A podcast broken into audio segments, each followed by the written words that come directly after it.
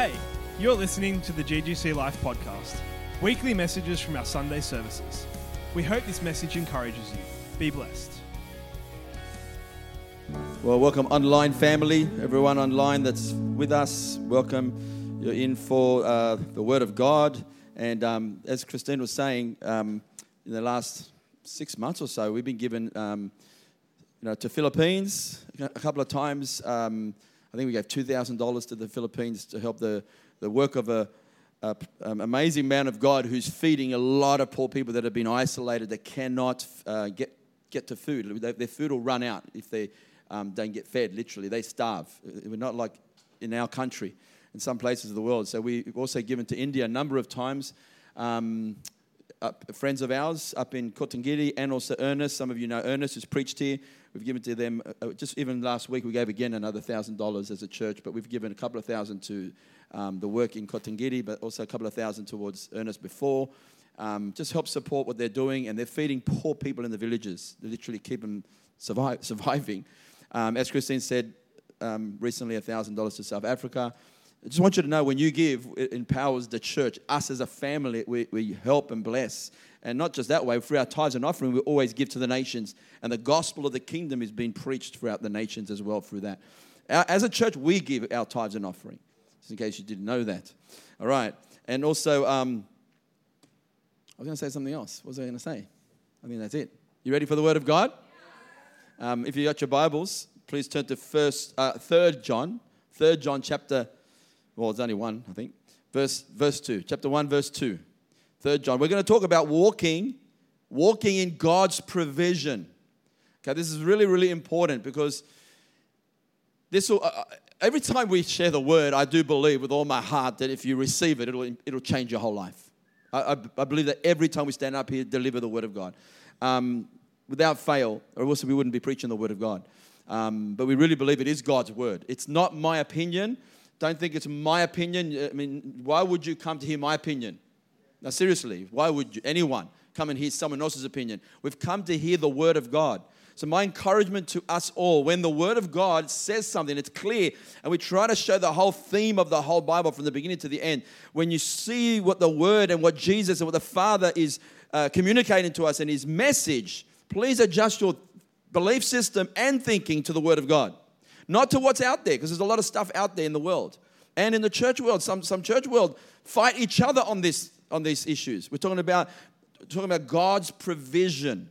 And when I think about God's provision, I think about God's abundant provision. Okay? And so if you got if you got your Bibles open to 3 John. Alrighty. I'm going to read it from the NIV this time. Um, all right. Beloved, John, the apostle, the beloved uh, Paul, John, was uh, expressing the Father's heart. It's not just his heart, he is expressing his heart, but because of the Father putting it into him, his beloved or loved of God, I pray that you may prosper in all things and be in health, just as your soul prospers. He's saying, Beloved, I wish that you prosper and be in health even as your soul prospers. To me, that tells me if your soul's not prospering, you're not going to prosper outwardly. Your inward prosperity of your soul and your mind, your, meal, your will and your emotions, your spirit, your prospering there determines your eternal outside world prospering. It won't, it won't, this outside world will reflect what's inside you. Just like people, when they've got the wrong mindset, wrong, I don't know, insecurity, rejection, you can repel people you're full of fear and anxiety and, and, and, just insecurity, you actually repel people. Well, this is the same thing, I think, to, to some degree, that when you have the wrong mindset, if you think, for example, that poverty is a virtue, some people actually believe poverty is a virtue. It's like a godliness. And therefore, to have a lot of money or have wealth is, be careful because wealth is wickedness. Now, if you actually believe that, you'll, you'll push God's provision back. You somehow, because of your faith and because of the way God created us, He made us in His image and His likeness. If you don't prosper inside, you can't prosper outwardly.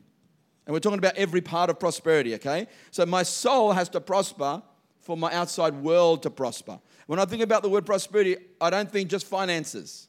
It's a very small part of prosperity. It's a, it's a part of the prosperity, but it's a very small part of prosperity.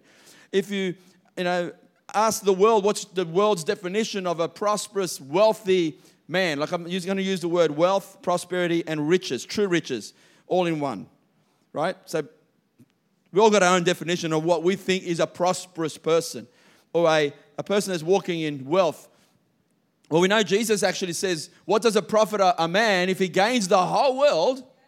Gains the whole world, but he loses his own soul. So that's not a picture of a prosperous man in the eyes of God. He, wants to see every, to me, I think God wants to see every part of us prosperous, not just one part. But if you ask the world, what do you think is a prosperous, you know, wealthy, rich person? They will say, having all the money in the world. That if you've got all the money in the bank and you've got heaps, of, all your houses are paid off, and you've got all these homes and you've got all these, you're just wealthy. But if you've got all that and have maybe you got your health, that's a good thing. That's a good start, isn't it? Have your health and um, your children, you have great children, relationship with your children, great relationship with your friends, great job, great everything, but your wife leaves you for another man and breaks your heart, and you're a broken man and you're shattered. That's not a picture of a prosperous man, is it? God's concerned about every part. What happens if this person has a good relationship? He has a good relationship with God, has a good relationship with his wife, he's got, and he has maybe lots of money, he's got his health, he's got his mental health, because that's a big part of it. Mental health, strong emotionally, he's got everything, but he, one of his sons overdoses on drugs, gets in the wrong crowd and loses his son, or a son commits suicide. I'm, that person will be shattered. That person is broken. That person is not a picture of a prosperous person in the eyes of God. He, God concerns about the whole entirety of our life. And that's true if you have great relationship with God, great relationship with your wife, great relationship with your children, great relationship with everything, but you're dying of cancer. It's not a picture of a prosperous man. If you're dying of cancer, all the money in the world is not going to help you. Or if you've got all that that I've said, you know, great relationship with God, great relationship with your marriage, children, everything, but you're anxiety stricken or full of depression.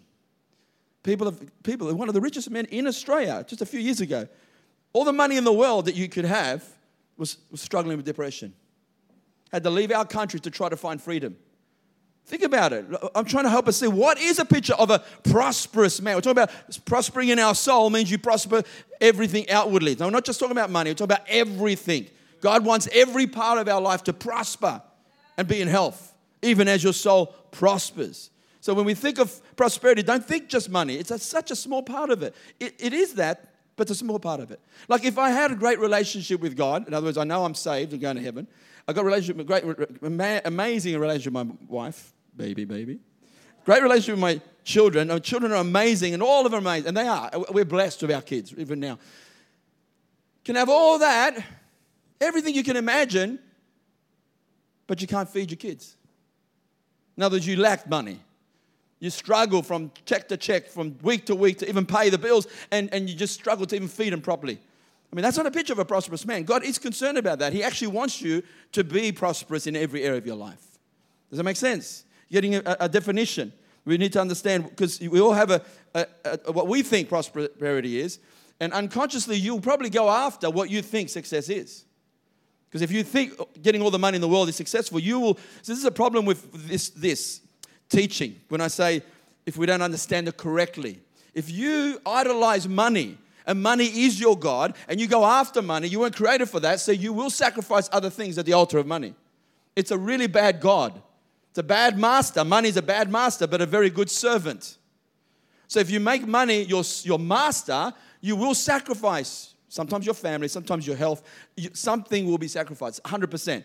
Why? Because you weren't created for that. What did Jesus say? You seek first the kingdom of God and his righteousness, and all these things that the Gentiles seek after, talking about the money, the physical things, the houses, all those things will actually be added to you. They chase you down. They actually do. You, if you put God first, and if God, you know, what did Jesus say about money? Where your treasure is, there your heart will be also. So, what you treasure in life, your heart will go after. True?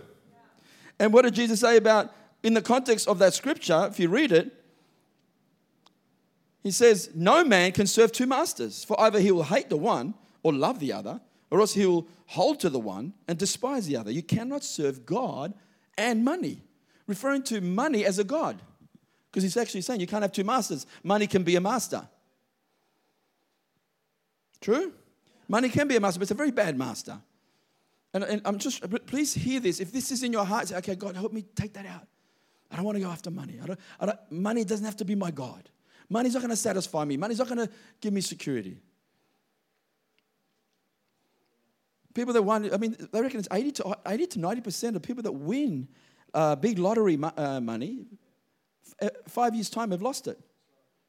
A lot of times it ruins their life. But they lost it because they didn't know how to get it. But the Bible says, He that gets riches little by little, day by day, he knows how to keep it. Proverbs says that. And the, when the riches that God adds, when God gives you riches, He adds no sorrow to it. Because if you seek first the kingdom of God and His righteousness, all these things are added to you, they come after you. It really, really works. Now, when I first became a Christian, I'm 19. I, I, sure, I had some wrong motives and wrong ambitions, and. God was still killing me. You know what I'm saying? But dying to myself. We're talking about laying down a lot, laying down. When you lay down your life, oh, I can't, I can't help because God's a good God. He just always gives you. You lay down this world, what you gave up for God because you want Him, but He gives you mantles, He gives you anointing, He gives you things. But it won't ruin you because you've given up. So it's important that our heart's in the right place so that we're our heart's going after God, not finances. But I'll tell you what, God wants to equip. I feel there's going to be a real impartation today and uh, like he's gonna he's gonna literally download mantles that you never imagined you could have. Mantles to make finances mantles to be entrepreneur mantles to invent and have innovation. I mean god wants the church to be in the pioneering stage of this of the world's innovation. Amen. Do you believe it? Because if you don't that's the soul has to prosper. You actually got to believe i'm anointed you walk around going, God, you're with me. I serve a, a supernatural God. Therefore, I expect supernatural happenings. I expect it. I look for it. I just live that way. Actually, I wake up in the morning, expect God, what's God going to do today? Now, I've got to live like that. I'm saying I live like that all the time, but there's so many times I will make my prayer go there because I want, God, I serve you, the, great, the creator of the universe.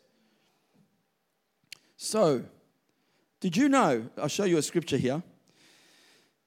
Deuteronomy 8, verse 18.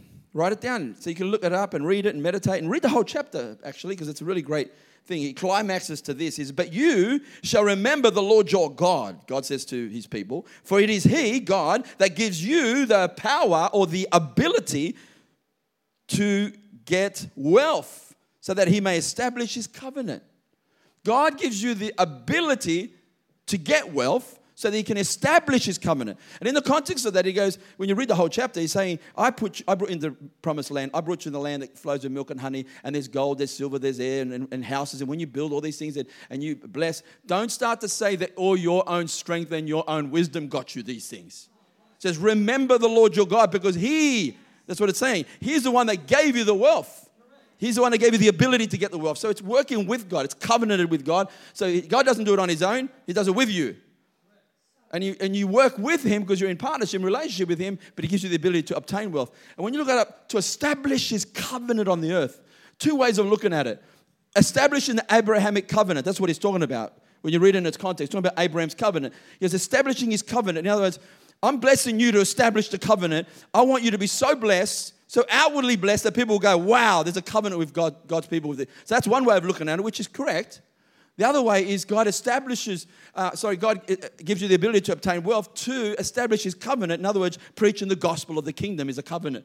This gospel is the covenant between God and man. And, and he, he gives you the ability to obtain wealth so we can preach this gospel of the kingdom. Because to me, that's the highest priority in God's heart that all men could be saved and all men could come into the kingdom. Amen? So when we understand that, we can start understanding some things. Under the old covenant, and remember, we're under a new covenant based on better promises. Hebrews says the covenant we're walking in is way better promises than the old covenant. And it says, God said about the old, old covenant people that I want you to be the head, not the tail. I want you to be above, not beneath. I want you to be the one that lends money and never borrow. I mean, think about God's mindset about his people in the old covenant. How much more in the new covenant? And he actually says, the Lord will command his blessing on you in your storehouses and your fields. And all that you set your hand to do, I'll command my blessing. And everyone on the face of the earth shall see that you are called by my name, by the name of the Lord. In other words, the whole world will see a testimony that you, I'm walking with you because of God's great blessing on your life. Remember what that means every area of our life. But that's, that's God's intent. I'm not advocating God's going to bless you so much that I live for myself and I heap all those great things for my enjoyment only. No, God wants us to be a river, wants to be a channel. If He can get it through you, He'll get it to you. If you've got a heart to reach the poor, preach the gospel, to help people, help humanity, eh, you use the power to establish the covenant. Amen. Now, I just want to show you something. This is God's word. Because it grieves me when, when the church attack the church. It grieves me when the church attacks its own people. It's really unwise, first of all, but poverty was considered pious and a virtue and godliness because they, they viewed money as evil. Therefore, I make a vow to be poor. Many did that hundreds and hundreds of years of our history in the church. I vow myself to have nothing. I'll show you how godly I am by absolutely having nothing. So I vowed to poverty. And they made poverty as if it's a virtuous thing and um, godly. Therefore, wealth was wicked. And anyone's got a lot of money, ooh, watch his heart, man. Something's wrong with that guy. That's how we viewed. Really, the church has still got some of that in a lot of places in the world. That if you've got a lot of money, watch out because it's going to make you wicked because money is the root of all evil, but it's not. The Bible says the love of money is the root of all evil, not money itself. So we've got to view this correctly because poverty is a spirit and it's also, uh, I think it's got very connected to small mindedness. It's connected to thinking small and being stingy, but, but just thinking small. Yet God's a big God, an amazing God. Right? So we need to interpret the word and the whole Bible. So when I think about prosperity and abundance, I think about, well, God made Adam and Eve and put him in a beautiful garden. And do you know there was absolute abundance? Abundance of provision. Do you think Adam and Eve could lack in that, in that atmosphere of what God created? I mean, you plant a, I mean, didn't have to plant seed because all the trees were there, but, but every tree would just keep producing fruit and seeds in it. It would just produce forever. There's no death in the planet. There's just a complete abundance. Every river is not going to run dry. Every, every mineral, every gold, everything that he put into the earth, it was there in abundance. Actually, when you think about how God created the earth, you've got to understand the earth resources is unlimited. Or else, because the world wants to tell us we're running out of resources, we're running out of space, we're running out of resources. It's actually a lie from the pit of hell. The earth is created for recycling. God created it that way. He's quite smart when He does things. He didn't put on the earth, okay, it'll run out eventually. But if you've got the agricultural world, won't run out because it's recycling the clouds, the water, the evaporation. You know, you went to school, let's use our brain, it will not run out. And as long as we're serving God, the ground won't get iron, it'll keep producing. If we worship idols, it will. It will get cursed. But the Bible's the earth is created to, for us to be in connection with God. That's what the Bible teaches. So, so the agriculture cannot run out. It's impossible as long as we worship and serve God. And same with any resource. You think of the, we've got water, we've got wind, we've got electricity from coal, we've got all these resources. Solar power panels and solar, solar power is a resources. If the sun runs out, we're dead anyway. We're out of here, we go to heaven. So um, what I'm trying to say is nothing that it's resourceful, it's actually resourceful and it's you can convert it to monetary, won't run out. Just remember that. God put this abundance in the garden and said, Adam and Eve, take dominion over everything. Remember that word dominion. You take dominion and have authority and rule over every little thing. The only thing that God said you can't rule over is people. But everything else you can rule and take dominion. That means you're t- supposed to take dominion of the physical world, of the material world, and take dominion of finances and money and resources. God has no problem with us having wealth. What he has a problem with is wealth having us. That's the issue. No problem with wealth or finances or abundance. The problem is what we trust. If we trust the living God, we can have abundance and use it for his glory, or you can trust material things. And we'll see this in the Bible, it's all over the Bible. But so you think of Adam and Eve, God put him in a magnificent abundance atmosphere. Adam was an heir of creation, so you can't call that poor. Noah had the resources to build a massive ark. He had to have finances to do that. Abraham was very rich. He actually had 318 servants. And Abraham was called the friend of God. He's, God made a covenant with Abraham as a man of God who loves God, and yet he's got 318 servants to feed. Our, our day and age is three, day, three times a day. Maybe in those days they fed him once a day. I don't know. But he still had to feed them, give them housing, protect them, and they became like his army. But he's wealthy. He's extremely wealthy to be able to have 318 servants. Do you have a servant? I hope you do. You can have a servant, but I'm saying some of us don't even have servants because we don't have the finances to have a servant or a cleaner. Or all I'm saying is this is rich. This is wealthy. This is abundantly blessed. Isaac was so rich that the Philistines, the Bible says, envied, envied Isaac. Jacob was so blessed that the man became exceedingly prosperous. It says in the Bible. Boaz, in the Bible, says, was a mighty man of wealth, yet he loved God and had a covenant with God. Joseph was one of the wealthiest men in all of Egypt, yet he loved God and walked with God and did great things for God. Um, Job, the Bible says, was the wealthiest man in all of the East, yet he feared God and loved God. It just, you get in the point. Esther became queen. Mordecai was a very powerful and wealthy man. David was so rich as King David, he gave equivalent to $2 billion to the temple to build the temple. The Bible says this. I'm, I'm not making it up. David gave $2 billion. Yes, out of my own treasury, I gave this amount. He tells you exactly how much he gave. And you work it out our day and age, about $2 billion. Just trying to help us think, okay, well, I don't think God's got a problem with wealth. Is that okay? When someone says, Oh, I've got to be careful of these people that have got so much money, oh, all they want is money. Well, you're attacking a man of God or a woman of God, first of all. You don't know their motive and you don't know their heart. They'll stand before God. Is this okay? I believe this. You can tell, hope. Um, so God has no problem with wealth or having wealth. He has a problem when we, when health, uh, wealth, health, wealth has us. When wealth possesses us and we're no longer in control because it became our God. So I spoke about money um, is not a root of all evil. It's the love of money that's the root of all evil. I believe money will empower you to do what's inside your heart. So it depends on what's in your heart. So if, you, if my heart, if, a person, if money comes into a hand of someone that's selfish, he's empowered to be more selfish and more greedy and he'll spend all for himself. If money comes into a hand of a drug dealer, what do you think he's going to do? He's going to sell more drugs, deal more drugs. If money comes into a hand of a gambling addict, addict he's going to gamble it more. If money comes into the hand of a loving, gracious, compassionate person like Mother Teresa, she'd pour that finances into the poor of Calcutta. Money will empower you to do what's in your heart. So, so in one sense, whatever's in your heart will be exposed because when money comes, it's the great test. You following? It's okay. Don't be afraid of money. Just make sure that you, Jesus is number one. Amen? Because uh, uh, Solomon in Ecclesiastic, I think it was, he says, Money answers all things.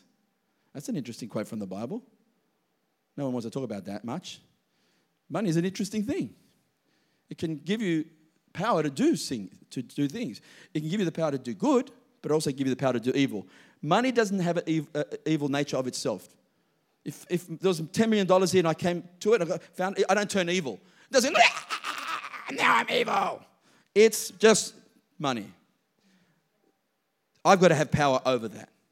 The best way to, to I believe, test your heart, if I can say this humbly, from the day I became a Christian at the age of 19 and, and the Word of God taught about tithing and offering, I just gave God the first 10% of all that I received. And I've never stopped. We've never stopped. Since we've been married, every increase. Someone blessed me $100 for my birthday, I tithe it.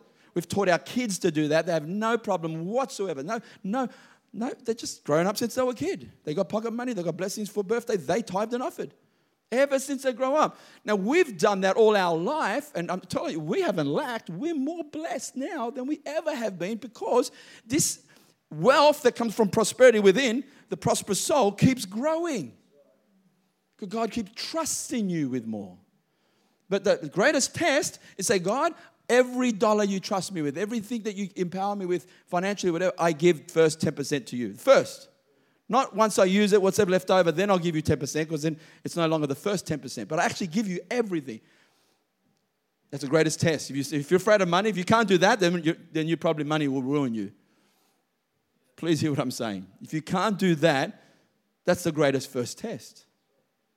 It really is. Because you're saying, God, this doesn't belong to me. The greatest teaching on, on finance is actually realizing, God, you own everything. I'm just a steward. Really, I am. I'm just a steward. Uh, uh, everything that comes through my hands comes through the church. We're just stewards. It's not my money. God owns everything. So that's first tithe and offering. Whatever you commit to that part of the offering, because I believe it should be above your tithe. We give an offering. But then, whatever God speaks and says, give. Anytime God speaks, you give because it's His, not yours. That's a great test that money doesn't own you. That means being generous, being, a, being that river, being that channel. If He can get it through me, He'll get it to me. God's working on trusting us.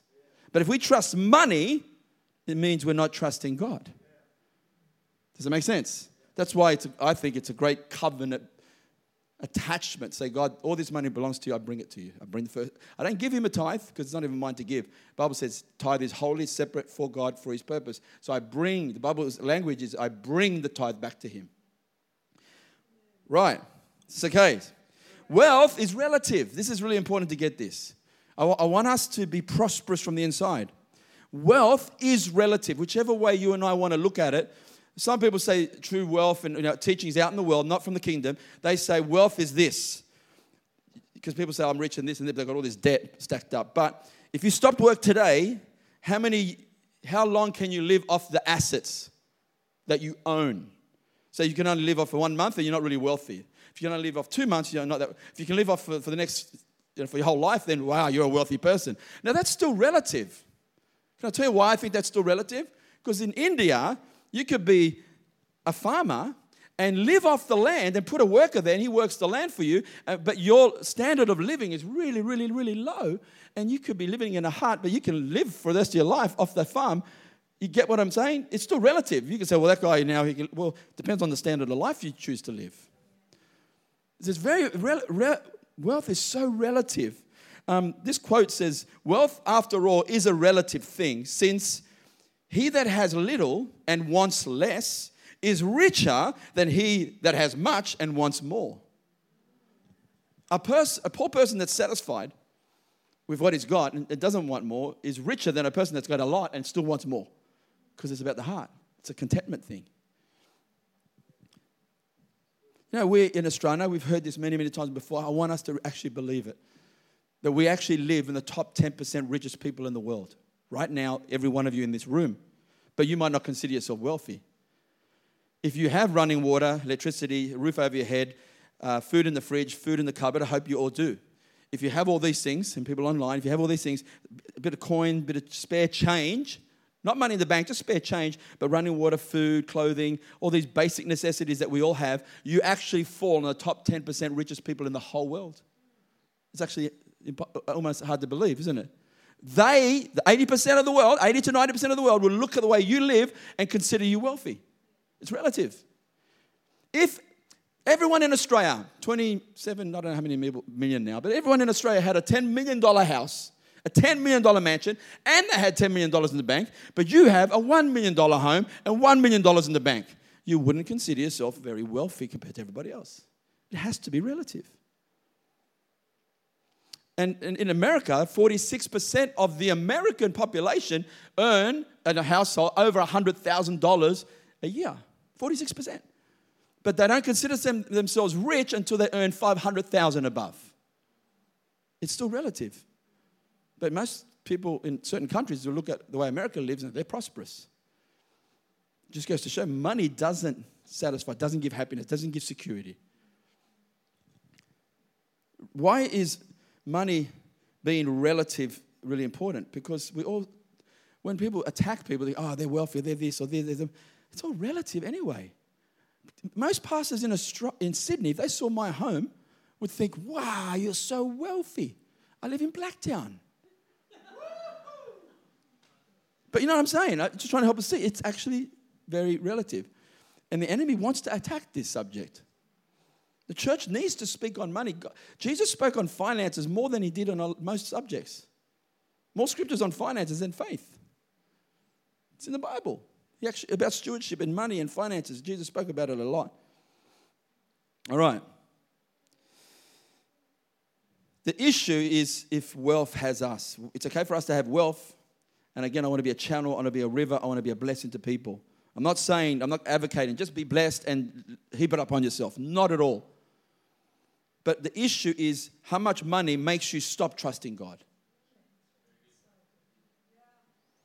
I mean, Bill Johnson said that he, you know, he was praying with someone that was a, a CEO of a big company, and he's praying, God, give me the wisdom, give me the grace, give me the favor to be able to employ all these hundreds of people so that they could put their kids to college, pay their mortgage, and pay their house. So his faith is for them to be able to be paid by his company, even though there'll be hundreds of millions of dollars possibly going through. But he's got his faith out there.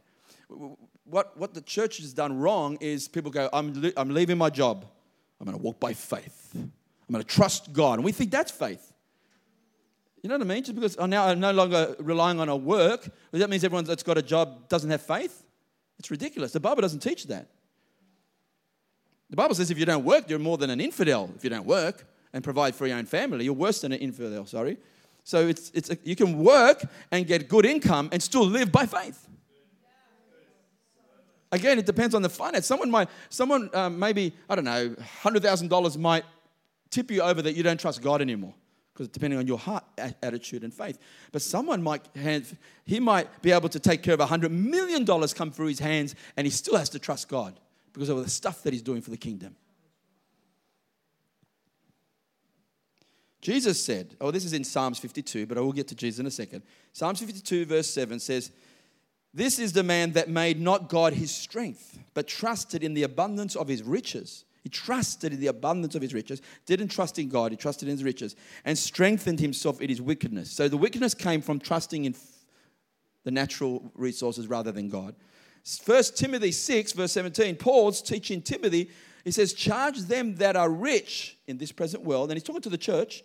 So it's people, Christians that are in the church that Timothy's a pastor over, those that lot, have a lot of wealth, those that have a lot of money, he says, charge them that they be not high minded, that's proud, nor trust in uncertain riches. Don't trust in the riches you've got. That's the key.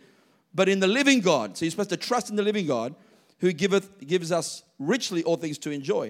And he says, teach them to gen- be generous, to give to those that are in need. So he, he's actually saying, teach them to give. The giving, again, is the key test to make sure money doesn't hold you because you're giving to needs. You're giving to preaching the gospel. Mark chapter 10, verse 23, Jesus said, or actually, verse 23 to 30, he actually says, um, How hard is it for a man that is rich to enter the kingdom of God? You know that scripture? How hard is it for, man, for a person that's rich to enter the kingdom of God? Let me read it. Verse 23. How hard is it for those who have riches to enter the kingdom of God? Those that have riches to enter. And the disciples were astonished at his words. What are you saying, Lord? But Jesus answered and said to them, Children, Children, how hard is it for those who trust in riches to enter the kingdom? Now he adds the word trust. They were astonished. They go, What? In other words, we, we're going we're to be in trouble because we're, we're pretty good. We're wealthy. Like we got, we're fishermen, we're businessmen, all this sort of stuff. He goes, What? And he goes, oh, But those that trust in riches, it is easier for a camel to go through the eye of the needle than for a rich man to enter the kingdom of God. And, and that's something about the camel unloading its storage bags off to go through the gate of a city to get through, to move the camel through. it can happen, it's just difficult. And, and so, but the issue here is trusting. God wants us to trust Him, not finances. And they were greatly astonished, again, saying among themselves, Who then can be saved? In other words, oh no, we're in trouble. What about us? Who can, we, you know, who can be saved? But Jesus looked at them and says, With men it is impossible, not with God. For with, with God all things are possible. Then Peter began to say, See, we have left all that, we have left everything to follow you. In other words, we've left all our belongings, all our finances, all our things to follow you. And this is Jesus' promise. Surely I say to you, there is no one who has left house, brothers, sisters, fathers, or mothers, or wife, or children, or lands for my sake, you left it for his sake, to trust him and the gospel, who shall not receive, everyone say a hundred times, hundredfold now in this time. Now in this time. He's not talking about heaven. People put this into heaven. It's not about heaven. It's now in this time. Who will not receive a hundred times more than what he gave up. And he says, houses, brothers, sisters, mothers, children, and lands with persecutions. He adds that in with persecution. This lifestyle of being abundantly blessed and walking in fullness of God's blessing will come with persecution. And it, it, it'll determine your character to keep speaking well of people that attack you. Who attack your motive, attack your heart, attack you. You just got to keep loving them. It, it, it, that doesn't amaze me, but it does in one sense. That why is it the men and the women that are doing great things for the kingdom, especially those that have a power and authority and signs and wonders and miracles, the enemy hates them, attacks them all the time. Attacks them. You can't, you can't think of anyone that hasn't been attacked that is, that is counted for the kingdom. But the, the key here, Jesus is saying that when you, when you give up things for my sake, I will return a hundred times this, this, this, and that. He's actually saying there'll be a un, there will, you'll tap into the resources of heaven to get the job done. That's the key. Because you're trusting me, you'll tap into the resources of heaven. Now, this is very important. If we're just going to try to finish up with this, I have my timer here, but I'm really good. I didn't turn it on. Sorry about that. But let me, let me try to close it with this. Our mindset tells us God either provides our needs according to a pie mentality. You know, a pie mentality. If I got a big pie, I take my piece, my portion of the limited resources. So if you think there's a limited resources that God meets our needs through a limited resource, then you, you take your pie, there's less for everybody else. And that's where the teaching comes that you know you, you really can't be blessed because that means someone else is not going to have. When you take your piece, there's a little bit left, less for everyone else. That's a wrong mentality. The Word of God teaches, Philippians chapter 4, my God, when you put God first, it says this when you put God first and seek His kingdom, my God will supply all your need according to what? His riches in heavenly places in Christ Jesus. Not even the riches of this earth. This earth is already unlimited resources. As I'm, I'm concerned, the earth resources is unlimited. But we're not talking about the earth's resources. God says, I will take heaven's resources because your connection is to me. When your connection is to God the Father and you need a need met, He will meet that need according to the riches that are in heavenly places, in glory. They've got streets of gold. Now, if, if this is not true, what I'm saying is not true, God should never have got the children of Israel to build a temple. And you know how much gold they put into the temple? According to the Bible, it tells you the talents they used. You turn the talents into pounds and turn the pounds into dollars, $122 billion worth of gold just for the one temple. Silver was like, I wrote it all down here, I've got it here, but silver was um, 76,275, no, 76,275 pounds, which turns into 22 billion. And the gold was 194 billion. So altogether, 216 billion dollars worth of gold and silver just to build a temple. And that does not include 153,000 forced laborers. It's about half a billion dollars worth of labor. Again, if there's a problem with, you know, people attack you because you're a building. One day we're going to have to buy our own building. And we're going to own our own building. So people go, ah, oh, why they spend all that money on the building instead of helping the poor? Well, because we're preaching the gospel. We're helping people. We constantly pour money into the nations as we go. It's not like, oh, one day we'll make it and then we'll give money to the poor. We do it all the time. And that's true of your own personal life. You give as you go. You don't go, when I get this amount, then I'll start to do this. Then I'll start to tithe, or then I'll start to give. You give as you earn $100, you give from that. Can you, can you understand that if you have a mentality that if I take my part, it's going to be less for somebody else? It hinders us. But we've got to believe when God blesses me, and not just bless, he, he does bless me just because He wants to bless me. That's true of our Father. Just like you as a father want to bless your children, but He wants us to also be a blessing to the world around us. There's a responsibility with what we carry, with what we're entrusted with. So if God can, all God's trying to do is get you to trust God, not riches. And then when He, when He got, when you pass that test and you work in that well, then He says, "I trust you now. Now I entrust you with more." He'll actually give you more.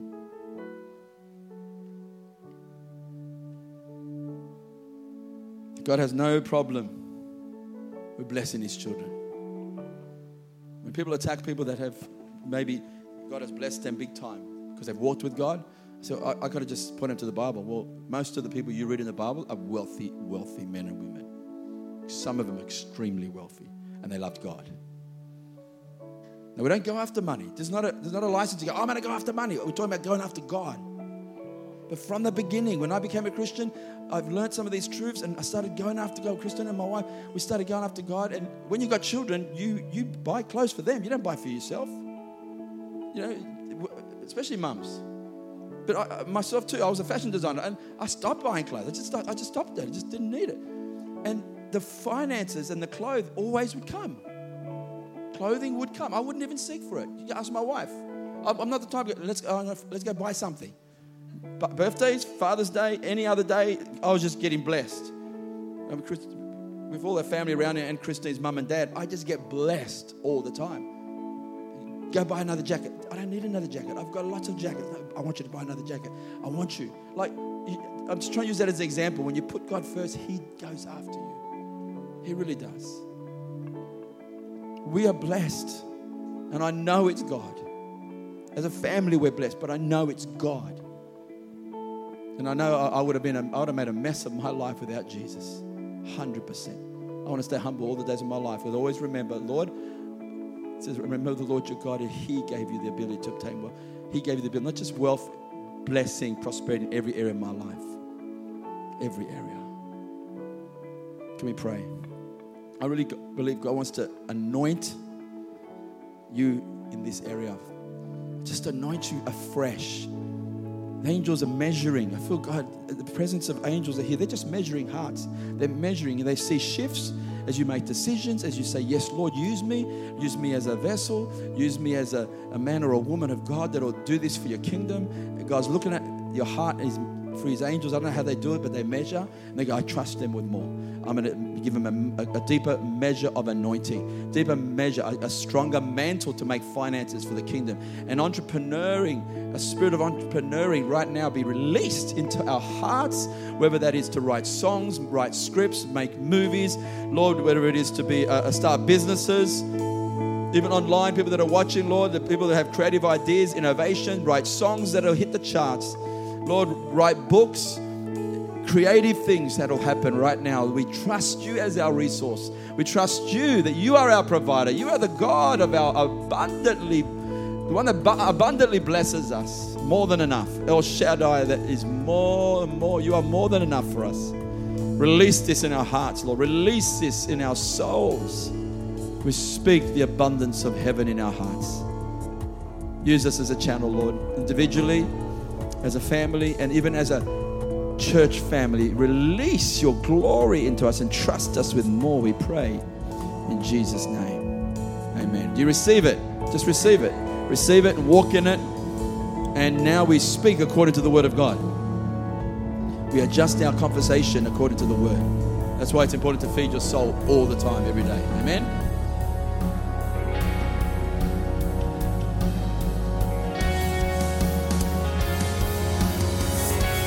Listening to the GGC Life podcast. We hope this message has encouraged you. For more, please visit our website, ggclife.com, or email us, ggclife at ggclife.com. From our house to yours, be blessed.